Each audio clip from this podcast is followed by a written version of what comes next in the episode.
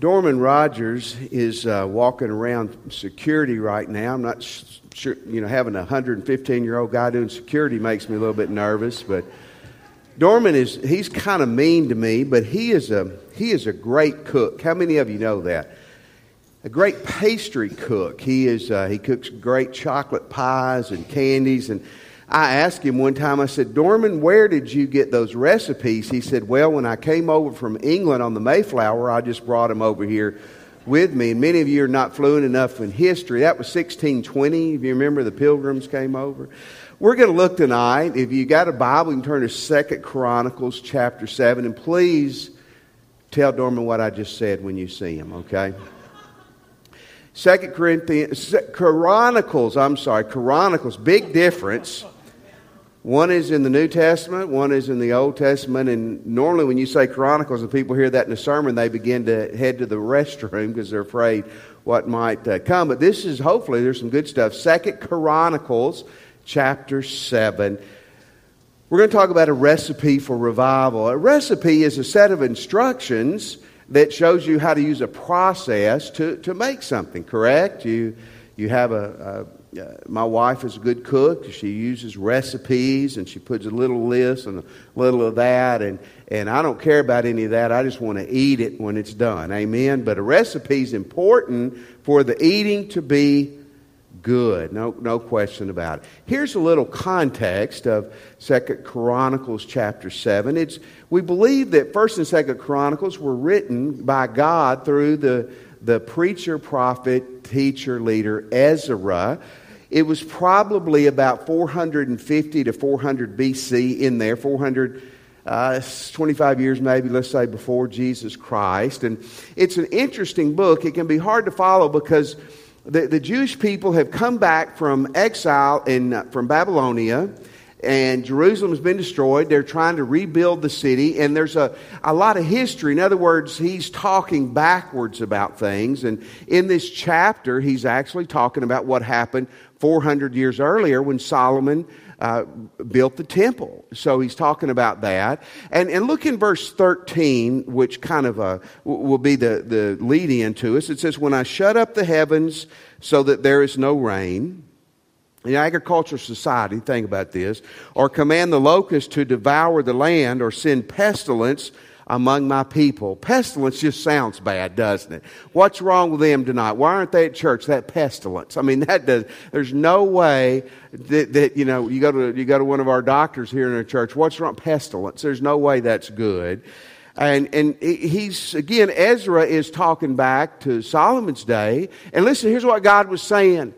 Sometimes, sometimes life's just tough on us, but sometimes when things are upside down and everything is miserable, sometimes that's the hand of the punishment of God. And he's talking about history, this was true, but he's also talking about for them in their life uh, currently. Charles Stanley, you know who Charles Stanley is, the, the prolific writer and preacher from Atlanta, Georgia. He said that he believes that we are in the most critical time in the history of our country. Now, let me say this. He said that in 2010. Things are not better today than they were then. We need a revival. We need a revival in our country. We need a revival in our city. We need a revival in our church. And all that happens when we have a revival in our own lives, in our own heart probably the clearest verse in the Bible about how to see a new work of God in your life, in our church, in our world is found in this passage. I want to give you God's recipe for revival. And, and it begins, it begins, it's for Christians. It's God's people. God's people.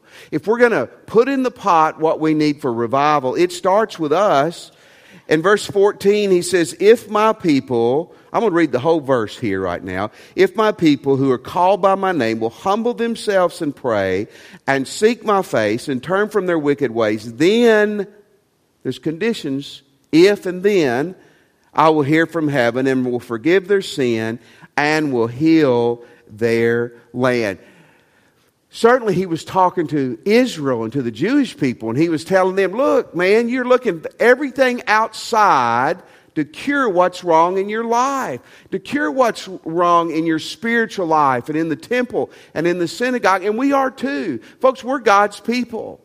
You, you know, the term Christian comes from Acts chapter 11, verse 26.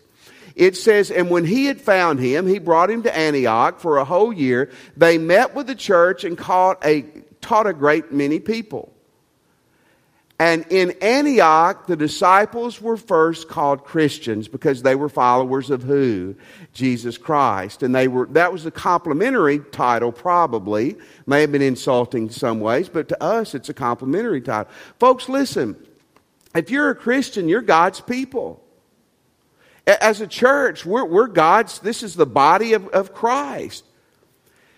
And, and if revival is going to happen in our land, but revival is going to happen in our city, revival is going to happen in our life, it's got to start with us. Mark Twain said this, probably sarcastically, uh, hundred plus years ago. The church is always trying to reform everybody else. Maybe the church ought to try to reform itself first. There's truth to that. We're having a revival speaker here Sunday who's a great speaker. And, and, and, for us to set the table for him, we need to have it happening in our heart. We need to have it happening in our heart right now. Folks, listen, I, I, am, I am forgetting the right people in the White House. I'm forgetting the right people in the courthouse and the state house and in the schoolhouse. But revival is going to start in the church house. We cannot expect the politicians to change our land. That's the call that God has given for us. Folks, this is a call tonight that's for you and for me if you're a Christian. Revival starts with God's people. Here's the second ingredient, and that's humility. Humility. Verse 14, and this will be our thrust verse tonight if my people who are called by my name humble themselves. The word humble the Hebrew word, remember the Old Testament was originally written in Hebrew, means to be low or to bow.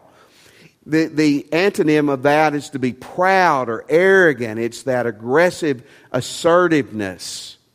In other words, God was telling them and He's telling us, you want, you want God to work, don't look and blame everybody else. Buy a mirror and let it start with us. Let it start with you. And God doesn't work and move in the midst of arrogant people. He's talking to religious people then, and I believe he's talking to us tonight. I think humility is twofold. Number one, it's before God. We've got to humble ourselves before God, submit ourselves to God. Folks, judge yourself before God. Here's what you come up with He's the creator, and you're the creation. He's God, and I'm not, and you're not. And what needs to happen in your life and in my life is we need to make a decision if we really want, and folks, this isn't just for Sunday, this needs to be in our life all the time. That we are going to constantly lift up Jesus and deny ourselves. Adrian Rogers was a, a great preacher in Memphis, Tennessee for many years.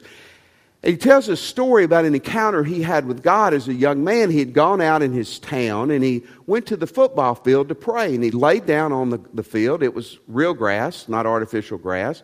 This would have been tough with artificial grass. And he says he began to pray he felt the presence of God. And as he felt the presence of God, he felt the need to humble himself more. And so he put his face into the grass.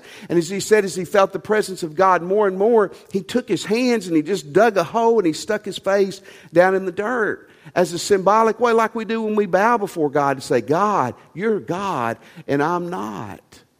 James 4:10 says, "Humble yourselves before the Lord and He will exalt you. A lot of people want to be exalted. They want to be honored. They want to be used by God. You want to be used by God? It starts by getting low and letting God lift us up.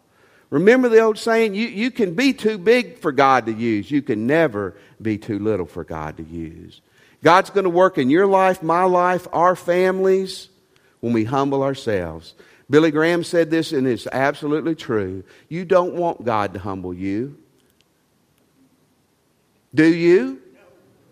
You want me to pray that? God, I want you to humble Jeremy McGee. No, you don't want me praying that. Because God humbles you, He really will humble you. That's why God says, humble yourself. Make the choice. Humble yourself before God. And, and, but, folks, it's, it's, it's twofold. Humble yourself before others. Before others.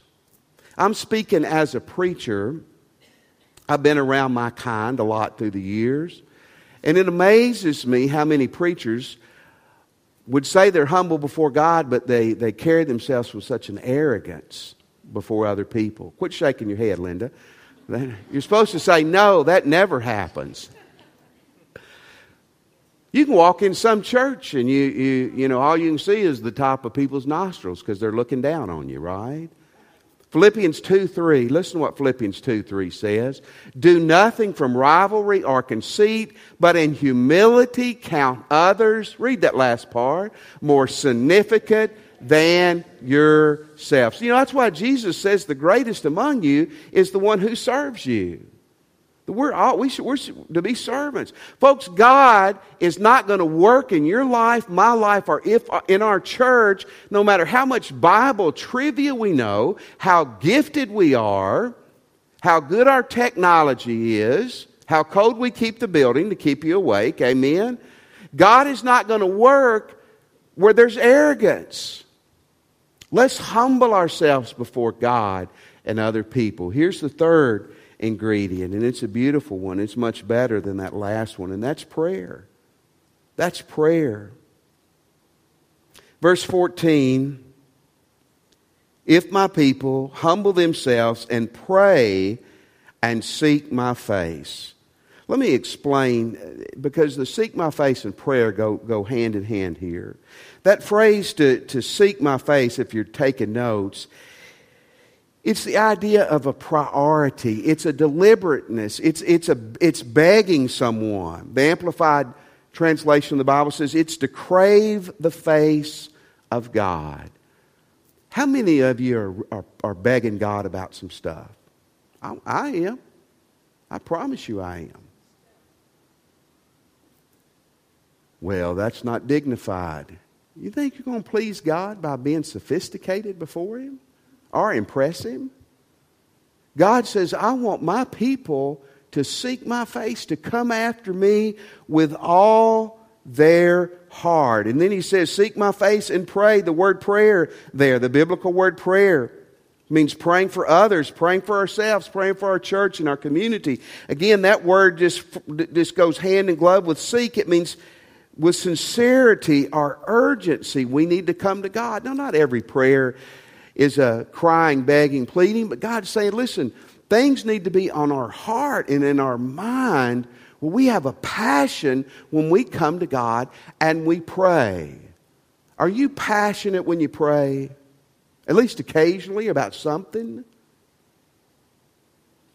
There was a, a, a story of three ministers who were arguing about the best way to pray, the best posture for prayer. It was a Jewish rabbi, a Catholic priest, and a Pentecostal preacher. Kind of a different group there. The Jewish rabbi said, well, the best way to pray is that you, you, you pray on your knees. You pray on your knees. And the Catholic priest said, uh, well, that, that's good too, but you need a kneeling bench to pray. That's the best po- posture to pray. And the Pentecostal preacher said you need to stand with your hands in the air when you pray. And there was a telephone man in the office with him. He goes, Guys, I, I, hate to interrupt you, but I found the best posture to pray was when you're hanging upside down 30 feet in the air from a telephone pole. you know, honestly, I believe our country's about 40 feet upside down on a telephone pole. Ruston, we're a little bit shielded from it, but it's coming if it doesn't get right.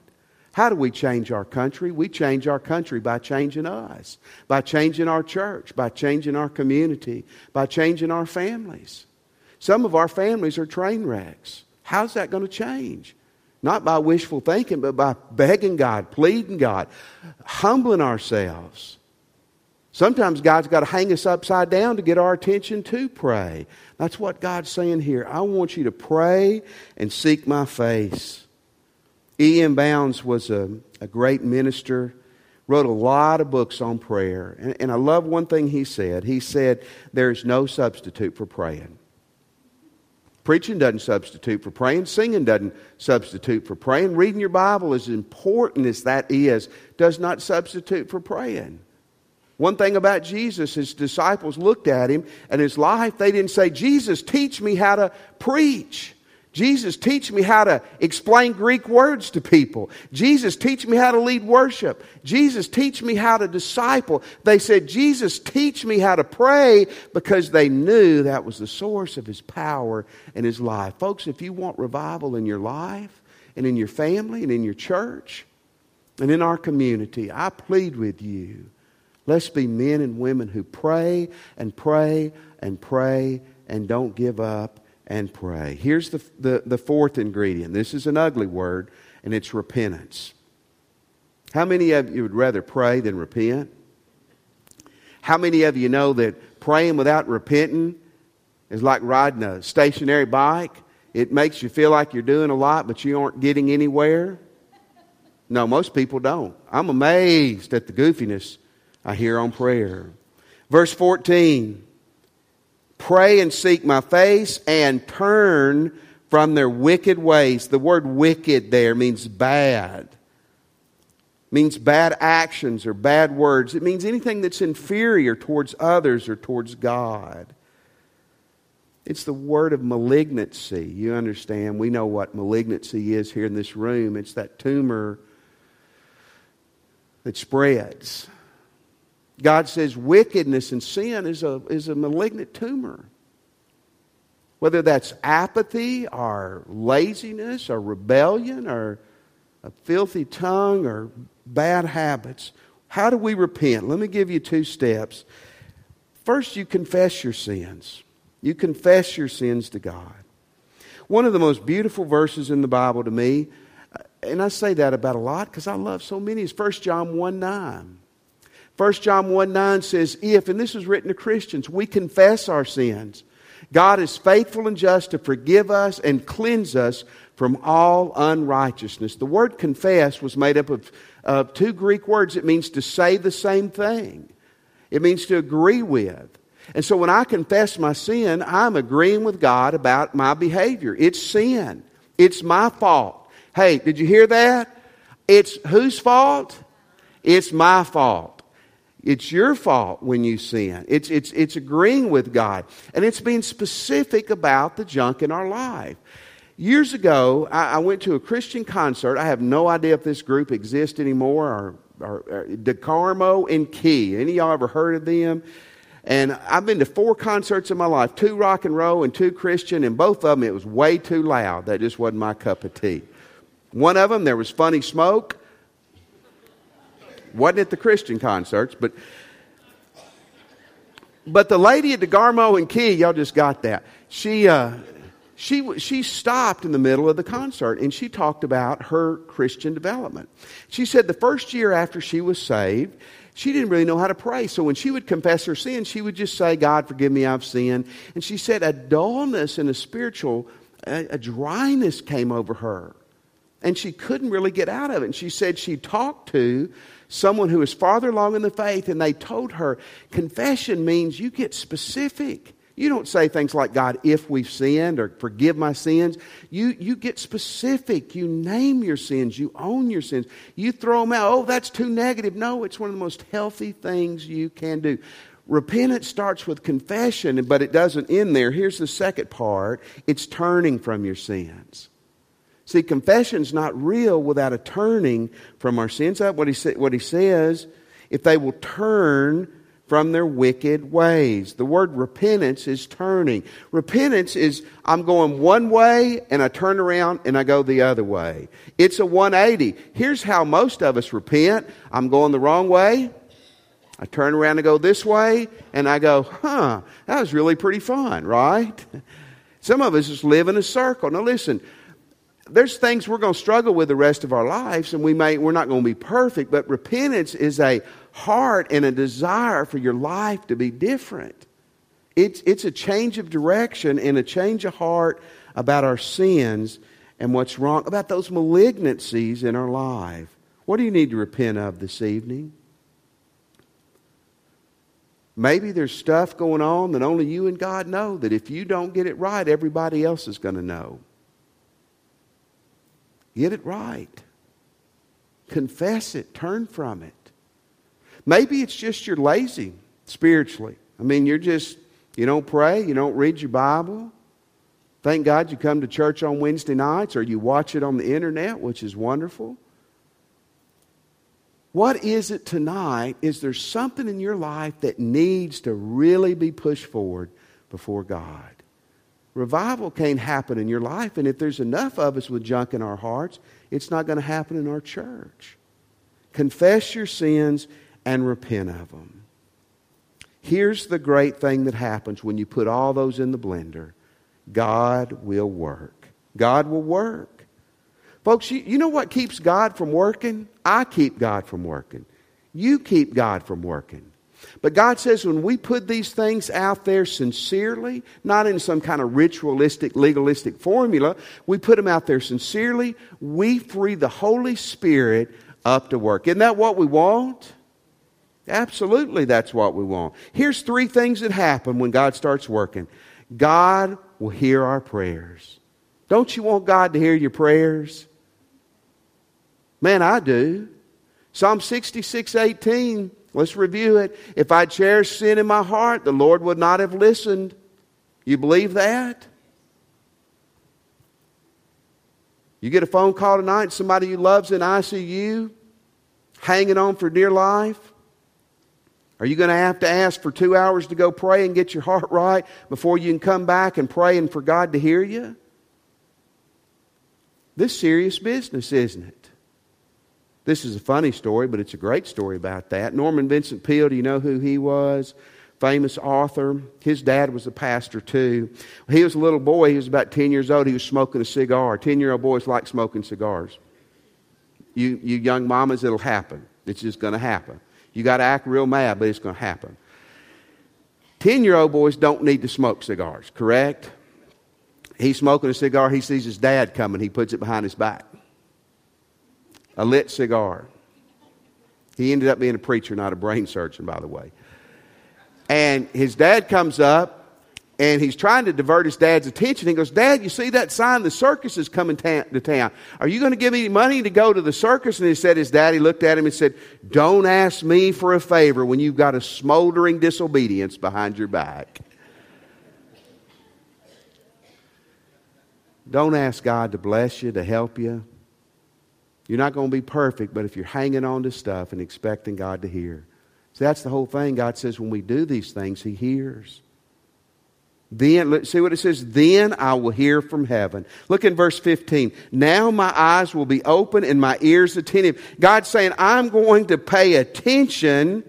I'm going to give you my undivided attention when you come to me on my terms. Isn't that great?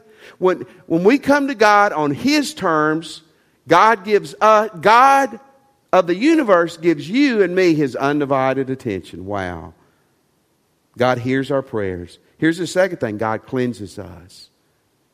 He cleanses us. I'm not going to look at it again on the screen, but that 1 John 1 9, it says that when we confess our sins, He cleanses us. That's the picture of God, of God spiritually just making us pure again, making us whole. Folks, what God wants is a cleansed Christian and a cleansed church and cleansed people. God says when we come to Him on His terms and repentance, He does. And lastly, He restores and He revives us.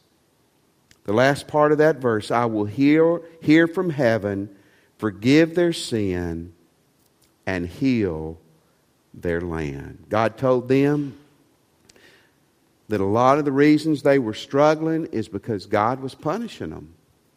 But God said, I don't want, my, my joy is not in punishing you. My joy is in giving you life and in blessing you. Come to me on my terms. Come to me on the revival recipe and let me restore you and revive you. Some of us need this desperately tonight in our lives. I would say we all need it to some degree every day, don't you? In our church, we need it, and we need it tonight, and we need it Sunday, and we need it next week. And for it to happen, it's going to take enough of us coming together to saying, God, we're going to do it on your terms, bring revival. 1985, in a, in a Muslim area in our world, there was a group of Christians, small group of missionaries, been there for decades, four or five decades. There had been Christians there. They had five churches. wasn't a place where Christianity, at least at that time, was illegal, but it was certainly the, the very small minority. Five churches, ineffective. 14 of the Christians and missionary people got together, decided to spend the night in prayer. What's wrong, God? As they prayed, God began to show them here's why I'm not moving. Here's why I'm not answering your prayers. There's sin in your life, there's sin in your churches. You're stifling and quenching the Holy Spirit. Until you get these things right, I'm not going to move. No matter how much you politic or manipulate or maneuver, they decided they were going to do it on God's terms. Within, within about four years, 182,000 people had been saved in that area. They went from having five churches to having 159 churches in four years. When they put to practice God's recipe for revival. Tonight, we're going to give an invitation in just a moment. It's not a time to stand and just to end the service, it's a time to respond.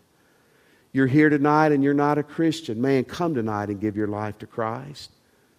You may not have another chance. You have one this evening. Come and do that. We'd love for you to join the church. You can do it after church. You can do it now. What kind of church are we? We're a church that's going to love Jesus, love people, and we're always wanting revival. Always wanting revival. Christian, maybe it's where you're standing. Maybe tonight we need to come to the altar and get on our knees, pray with the minister, and say, God, I want it to be different in my life. I want to do everything to make sure it's different in my church. Christian, don't, don't just stand there and, and, and sing until we're finished. Do business with God tonight. Let's stand. And as the Lord leads you, you respond to Him. Respond to Him this evening.